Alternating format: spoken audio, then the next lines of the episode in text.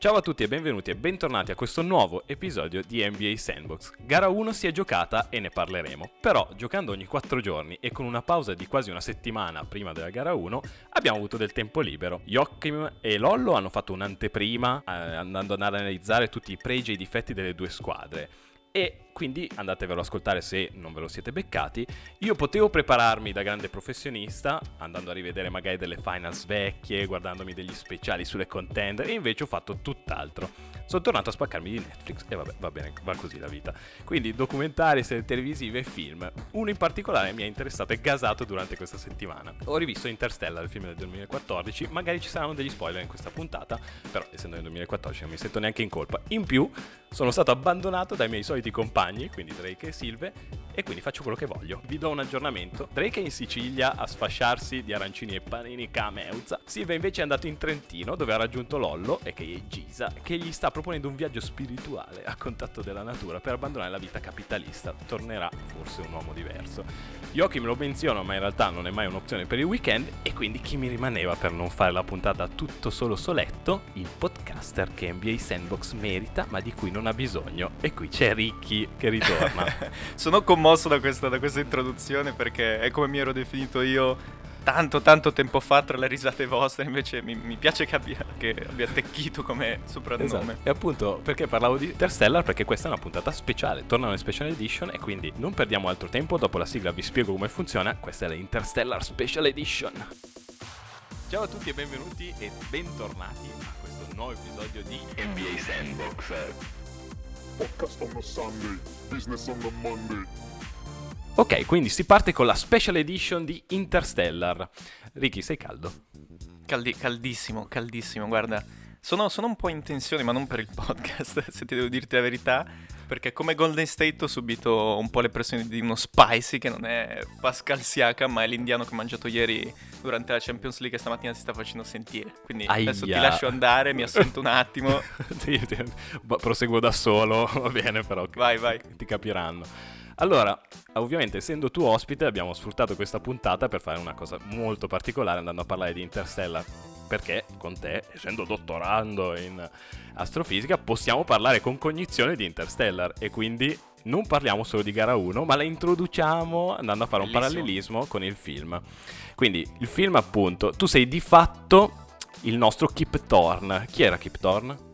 Beh, Kip Thorne è un astrofisico molto famoso che oltre ad aver vinto poi il, l'Oscar per, per, gli effetti speciali di Interstellar ha vinto anche un Nobel, per dire, quindi è eh. proprio l'ultimo coglionazzo che c'è. Questa puntata sarà divertente perché io ogni tanto ti faccio domande molto serie di astrofisica in cui tu quindi metti in gioco tutta la tua carriera. Che verranno tagliate in post-produzione perché nessuno deve sapere che in realtà sono un coglione completo.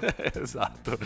In realtà no, cosa facciamo? Non vogliamo parlare per forza di Interstellar di per sé, però cerchiamo di fare un parallelismo. Quindi iniziamo e poi arriveremo a gara 1 che si è giocata e mm, in realtà quando ci ascolterete avranno giocato anche gara 2. Gara 2 no- noi facciamo delle previsioni, invece gara 1 andiamo a commentarla. Allora, quindi cosa succede in Interstellar? Ci saranno degli spoiler, come ho detto, ma ce ne freghiamo perché dai, è passato abbastanza tempo. Allora, andiamo a ripercorrere il percorso di Toronto che viveva fino a un anno fa in un mondo dominato da Golden State. E anche da LeBron, se vogliamo proprio dirlo. e, e, e, quindi cosa doveva? Era un mondo governato da Golden State, dove ormai anche l'appassionato NBA è stufo, non ne, non ne può più, ha bisogno di nuovi eroi. E allora abbiamo dovuto mandare, esattamente come in Interstellar, una missione spaziale per andare a cercare delle risposte altrove perché evidentemente sulla Terra non esistevano. Quindi, cos'è partita? Era partita erano già partite delle, miss- delle missioni, come la missione Lazarus nel film, in cui degli astronauti, diverse missioni, vanno a cercare degli esopianeti, giusto Ricky? Vai. Io, io se dico delle, fermo degli, se dici degli errori. Assurde, vai, vai. Ma tu hai detto che non li sai neanche tu, quindi non ci dovrebbero essere problemi. quindi, in effetti, negli anni passati, in questo mondo dominato da Golden State, i Cavs ci avevano provato a batterli. Popovic anche, durante tutti questi anni, in tanti hanno provato a battere Golden State, nessuno ci è riuscito. E quindi nella missione Lazarus era quasi fallita, però c'erano dei segnali in giro che c'era qualcosa di promettente. Allora i nostri eroi adesso che sono come il capitano per Lauri, ok Lauri, che parte, con, che parte con Ujiri e l'altro astronauta che parte insieme, quindi e lui è De Rosan. Saresti fiducioso mandando Ujiri, Lauri e De Rosan a cercare risposte per battere Golden State? Esatto, allora partiamo dall'estate scorsa perché era questa la situazione, no? C'è Ujiri che era stava un po' fremendo dopo aver mandato a casa il coach dopo 5 anni di playoff, tra l'altro coach of the year, eh, stava un po' fremendo. Quindi abbiamo una missione fatta dai soliti due che non hanno mai combinato niente nei playoff negli ultimi anni, Ujiri che invece era l'unico che era preparato. Infatti la prima, la prima, cosa che ha fatto è stato prendere ciò che di buono c'era a San Antonio e portarselo a casa. esatto, perché Proseguendo nell'analogia del film, facciamo subito un, un primo stop sul pianeta Miller. Quindi trova, e chi trovano i nostri eroi sul pianeta Miller? Tyron Lu. che, che, gli dice appunto che non possono battere Golden State perché sul pianeta Miller nel film trova un pianeta di fatto con solo un moto ondoso enorme, giusto? Sì. E quindi niente, lì è la, è la prima sosta, ma di fatto non riescono a trovare niente. E anche Toronto, quindi è, diciamo, è una Toronto alla fine dei playoff dell'anno scorso, quindi senza risposte. Sul secondo pianeta, invece, come nel film, nel pianeta Man, iniziano a esserci delle risposte. E noi chi abbiamo collocato sul pianeta Man? Beh, ci abbiamo messo esattamente Popovic con, con Kawhi, no? Ok. E, ehm, cosa succede, tra l'altro, nel film? Che uno, de, uno, dei partecipanti alla missione salta in aria. esatto. E nella nostra analogia salta in aria il povero Demar. Esatto. Perché, perché, come tutti sappiamo, ovviamente c'è stato lo scambio, eccetera, eccetera, eccetera. E un anno fa questo scambio, va detto, era visto a tutti come un grosso punto interrogativo. Qualcuno diceva addirittura eh, i vincitori dello scambio che fossero San Antonio per il fatto che Kawhi era un grosso davvero punto interrogativo, non si sapeva neanche se avesse ancora una gamba, eccetera, quale fosse stata la sua attitude in Canada. Si è passati da uno scambio win per San Antonio a uno scambio win-win per entrambi e quest'anno invece stiamo vedendo che le cose sono andate diversamente, quindi Ugiri visionario. Quindi apro una parentesi sulle nostre previsioni di questa trade a inizio anno, perché questo è importante anche dirlo. questo va detto per onestà intellettuale. Per onestà intellettuale devo ammettere che ave- avevo dato dei Toronto settimi a est colpevole però forse di una reazione troppo emotiva. mi, mi, mi, difendo così davanti alla esatto, corte. Esatto, tu uomo vero però ad ammetterlo, eh, adesso. Esatto. Perché se non è vero l'ho costretto, l'ho detto io prima di dirlo. Lasciamo perdere che tutti avevano visto i Celtics forse in finale, eh, però tutti, non perdiamoci. Tutti, tutti, esatto. e, e di fatto invece Ujiri ha fatto la mossa, perché andando a sacrificare il povero DeMar DeRozan, idolo delle folle, e andando a prendere un giocatore che aveva problemi a una gamba, appunto, in realtà adesso si rivela essere di fatto la mossa dell'estate. Esatto, questa, questa trade che era stata definita Championship or Bust è stata esattamente così. E adesso ecco. sta pendendo dal lato Championship. E in realtà poi ne parleremo perché poi questo ha delle conseguenze importanti anche per il futuro, perché oltre al vincolo sulla salute di Kawhi, ovviamente tante de- delle riflessioni che devono essere fatte è che lui è all'ultimo anno di contratto e quindi bisogna capire se, se lo riesce a tenere anche Uji, il mago Ujiri. Esatto. E questo per il futuro, però a quello ci andiamo, ci arriviamo dopo. Perché? Di fatto quindi hanno trovato sul pianeta Man, hanno trovato Kawaii ed è stata una discreta pe- presa. Nel film, però, non, il film non finisce così. Non, non basta trovare Kawaii per capire qual è la risposta per battere Golden State. Cosa bisogna fare? Bisogna andare avanti ancora e si finisce nel buco nero. Ora, ti farei 100 domande sui buchi neri anche solo per capire la foto che è stata fatta per esatto. capire veramente, ma farò finta di essere, non essere molto più intellettuale di quel che sono e di averla già capita. Va bene, io faccio finta di sapere le risposte allora. Esatto, cosa succede nel film? Di fatto, che è la conclusione, in tutto questo ci sono delle complicazioni spazio-temporali in cui giovani diventano vecchi e vecchi diventano giovani o qualcosa del genere, ma questo lo tralasciamo per la semplicità della puntata che già è un po' farraginosa con questa analogia. E quindi en- si entra nel buco nero e in teoria da lì non si esce. Esatto, chi ci finisce? Perché nel film ci finisce l'eroe, eh, quindi nel nostro viaggio e quindi quello Ujiri... che pensava, esatto, quello che pensava di essere l'eroe era Lauri. Lauri, quindi Ujiri dice, beh, mando il mio eroe dentro al buco nero per capire veramente come si fa a battere Golden State. E invece... Esatto. Esatto, invece la verità è come nel film poi alla fine l'eroina e la figlia, c'è esatto, un'incognita anche nei Toronto Raptors che è proprio Spicy P. attenzione, la sorpresa, la sorpresa. e finalmente, dopo questo viaggio interplanetario e interspazio-temporale, arriviamo a gara 1. Così Esatto, e ci per siamo. fare il punto della situazione tu hai, comunque, per chiudere l'analogia e passare con, eh, a parlare di, di cosa sono stati i Toronto Raptors eh, prima e durante gara 1, eh, il- non solo hanno trovato, come dire, un leader in Kawhi, ma eh, Lauri da primo violino e fallimentare, se, se possiamo dire, degli Esatto. scorsi playoff, si è ridimensionato, capito? Non, è- non è- non si è più, come dire, messo addosso la pressione di essere l'eroe, eccetera, ma sta giocando veramente da giocatore di medio-alto livello, posso dire quale è, però con molto successo. molto Addirittura, successo, perché cioè- qui in realtà c'è anche chi sostiene che non sia neanche di livello. In realtà, Beh, no, dai, allora, eh, nel senso, abbassate le aspettative, abbassate il suo ruolo, sta facendo bene per quello che è. Non di... ti direi appena fuori dal- dallo star, cioè è finito insomma per caso più volte, Esatto. eh, però è, è comunque una, una- una mossa che ha portato al successo di Toronto in questi playoff, ridimensionare Lauri.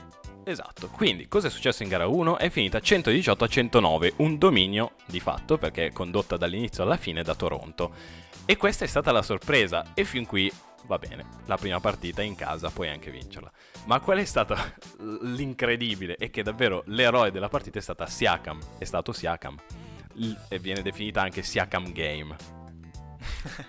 Beh, lo è stata, morire. lo è stata perché è stato davvero, come dire, da incorniciare. Ora, io non voglio sviolinare Siakam anche perché non sa neanche quasi tanto bene palleggiare, dire, ne, ha da ne ha di strada per diventare uno forte vero. Però semplicemente non ha paura di niente. Non so, magari uscirà la storia di lui che quando faceva il prete in Camerun eh, faceva Pro- pugni con leoni. Questo spiegherebbe il fatto che per lui giocare a gara 1 in finale Ora Esatto. season non cambia niente. Poi questo non Esatto. fa di lui una superstar, però di sicuro nailed it. Cioè, però ha giocato come una superstar.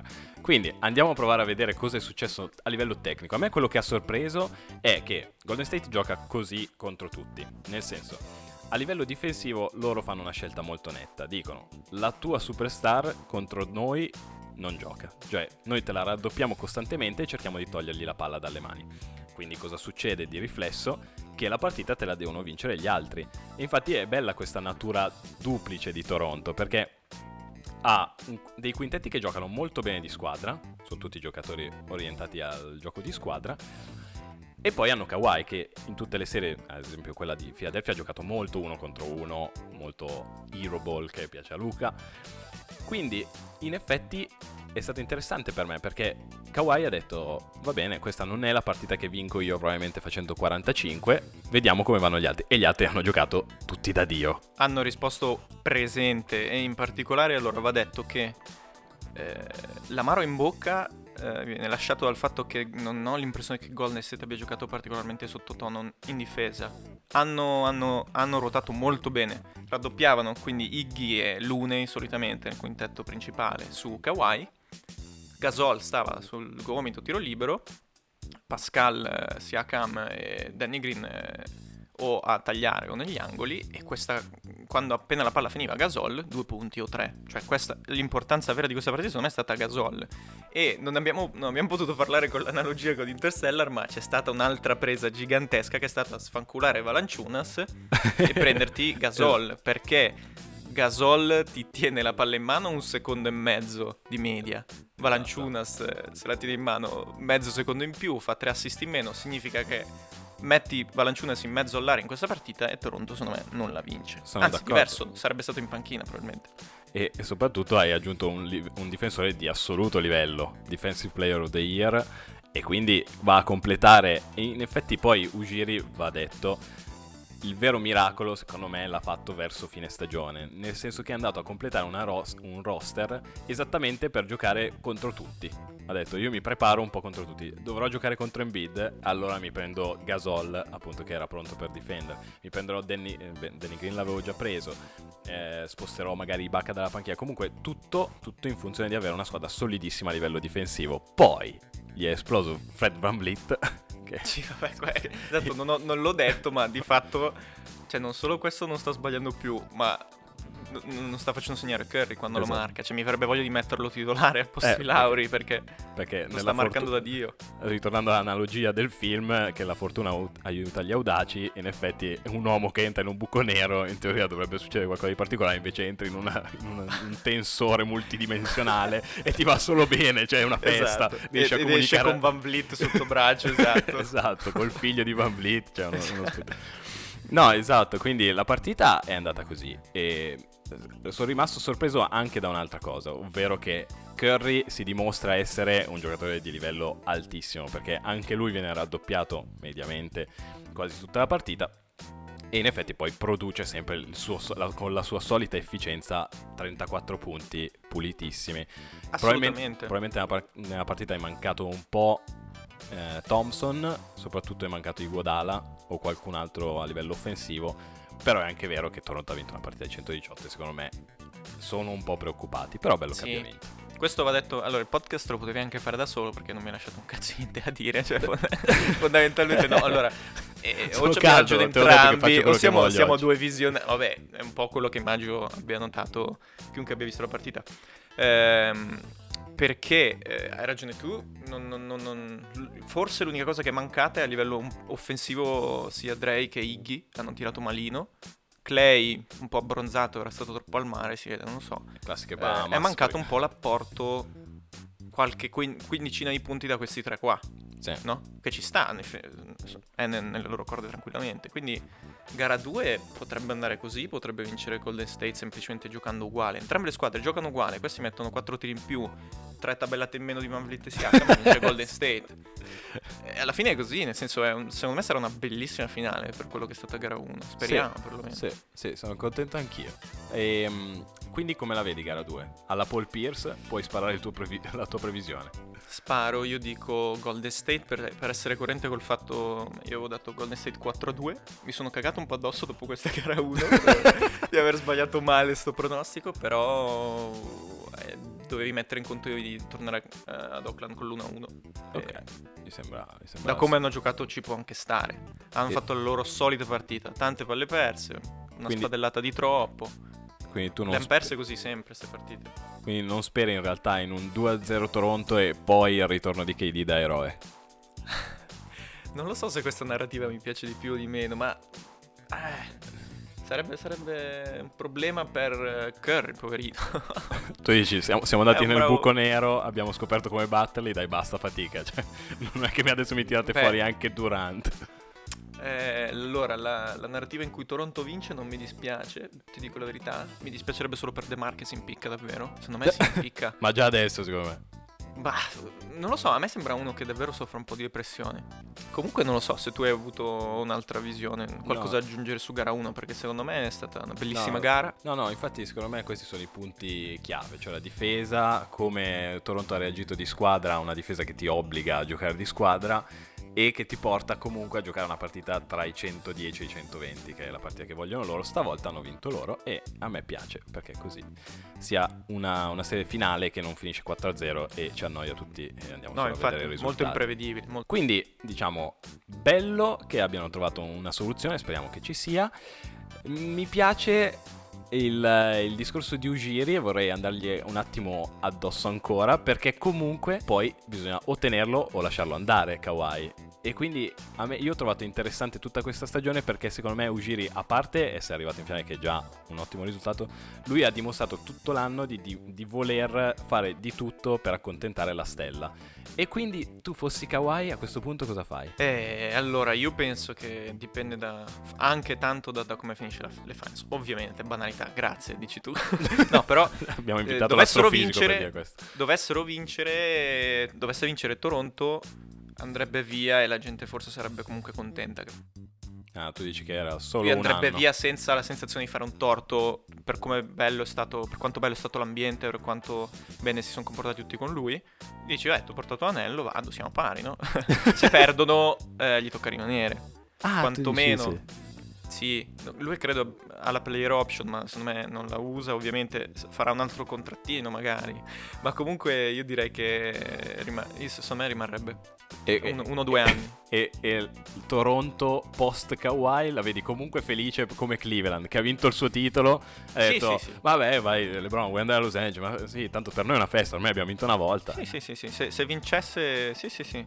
Ma anche se, ma anche se andasse via, eh. Pubblico che lo, applaude tutte le volte che torna nell'arena, a Toronto. Secondo me sì, è così. una festa costante quindi davvero lui e, le- e cosa gli rimane? Ci- eh, gli rimane poi comunque l'eroe che, che forse si meritano vero Sì, Spicy sì, P finito il film, è finita la storia di Toronto, perché poi, eh, Spicy P, Spicy P, bisogna vedere che fine fa quello lì, sempre palleggiare magari, vabbè.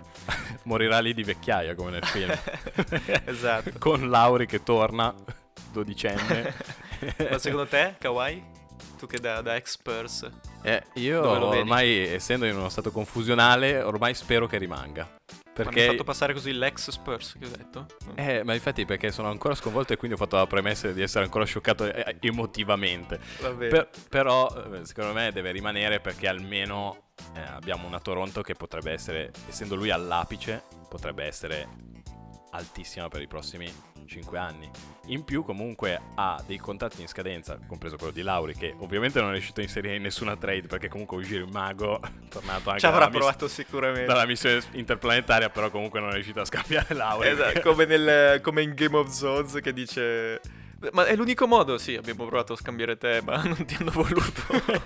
esatto. Di fatto, di fatto poi c'è un'altra considerazione interessante che ti vorrei lanciare Vai. Ed è l'allenatore che prende il posto del vecchio allenatore coach of the year e alla fine ne trova il massimo godimento, un po' come era già successo sia a Tyron Lu che era succeduto a um, David Blatt Esatto. poi il titolo sia Jackson l'ha data a Steve Kerr in mano Esatto. io ti dico solo una cosa che mi ha colpito e per cui adesso tifo Toronto in modo molto più esplicito di prima è che di fatto Nick Nurse ha allenato dove? In Inghilterra. A, fa- a fare. Ma, gu- ma ci Allenato. sono squadre anche in Inghilterra. Esatto, cioè tu, ma lui se lo merita più degli altri. Cioè, hai capito che per- infatti lui è molto. Probabilmente riesce a mettere tutto molto in prospettiva perché avendo allenato in Inghilterra delle squadre non fortissime, già essere in finale è una festa incredibile. Ti dico, ha allenato i London Towers, Bene. i Birmingham Bulls, con grande fantasia, nella British Basketball League, ma soprattutto apparentemente nei Manchester Giants dovrebbe aver trovato il suo grande successo vincendo un paio di Sem- titoli. Sembrano le so- squadre finte di PES, hai presente? Quelle tutti pelati. Pelati, esatto, sto male. sì, questa cosa, cioè, ovvio, ma è ovvio che ora tifo per Toronto, come fai? Cioè, adesso per forza. Poi sì, è passato in D-League, ha fatto il vice di Casey, ha vissuto anche lui Lebronto, ma lui ha, ha probabilmente allenato anche in Belgio, ma non ho controllato le fonti, quindi non voglio essere troppo sicuro. Voci dicono. Voci dicono... Perché in Belgio non c'è neanche le statistiche di chi ha allenato dove, capito? Non c'è. Puoi dirlo, sì, sì, ero un professionista in Belgio, cioè, ah, certo. Eccezionale. Va bene, vuoi andarti a rivedere anche Interstellar dopo aver fatto questa analogia? Ma magari sì, mi sono un po' commosso. Ieri mi sentivo le colonne sonore mentre lavoravo. Eh, ti carica, eh, carica. Eh sì, ottimo film, grazie a Netflix di avercelo riproposto. Noi in realtà abbiamo concluso perché di fatto non volevamo aggiungere altro, volevamo solo prenderci un po' di tempo per parlare di gara 1 e goderci tutte le altre gare, visto che abbiamo una serie. Quindi avremmo parlato solo di Interstellar facendo una recensione, invece ci abbiamo inserito un po' di basket in mezzo. Un pelo. Speriamo che vi sia piaciuto. Io vi rimando alle pagine Instagram e Facebook, dove troverete Ricky, che ormai è un influencer. Ragazzi, i meme sono fantastici. Chi dice il contrario può togliere il like subito alla, alla No, no, che ci servono anche quelli che. Anche quelli fake Anche delle que- tipe nude che ti commentano e scrivono sono- Guarda la mia storia. Eh, infatti mi ha detto Silvia che va a vederle tutte. Va bene, vi auguro una settimana piena di successo come quella di Masai Ujiri.